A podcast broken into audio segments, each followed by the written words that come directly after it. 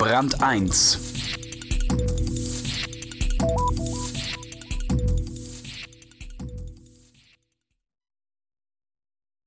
In einem Tageszeitungskommentar forderte kürzlich ein Autor juristische Konsequenzen für die Verursacher der Finanzkrise.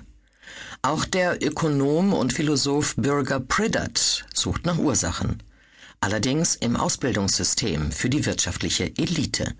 Es stellt lauter Fragen, die wir gerne beantwortet hätten. 28 Fragen zur Finanzkrise. Lehren ziehen ist das Gebot der Stunde. Doch wie steht es mit Zweifeln an der Lehre? An der Ausbildung der Finanzer, Banker, Ökonomen? Wie kam es zur Finanzkrise?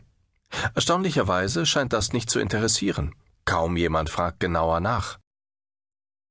Unterdessen feiert sich der Staat als Retter. Doch es gibt viele offene Fragen.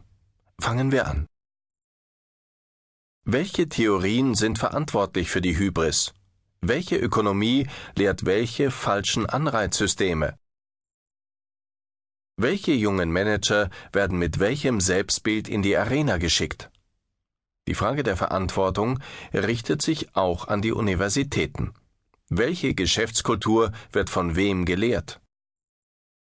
Wo können die jungen potenziellen Manager Haltungen erlernen, die sie überhaupt erst befähigen, Verantwortung zu übernehmen? Wird der Wert sozialen Kapitals vermittelt?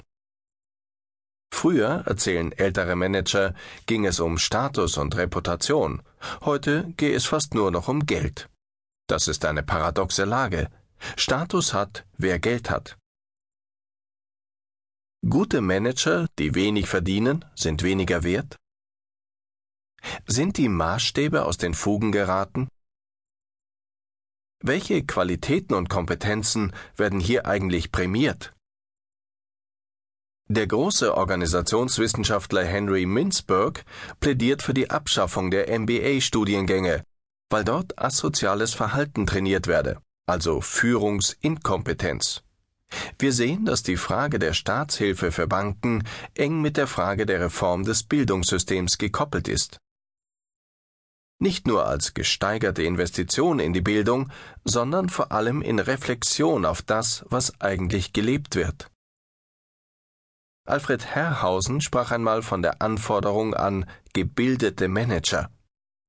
Was hat die Ökonomie als Wissenschaft geleistet? Nobelpreise wurden für intelligente Finanzderivate vergeben. Welche Illusionen hat die Ökonomie genährt? Michael Cincota von der Georgetown University pointiert das noch.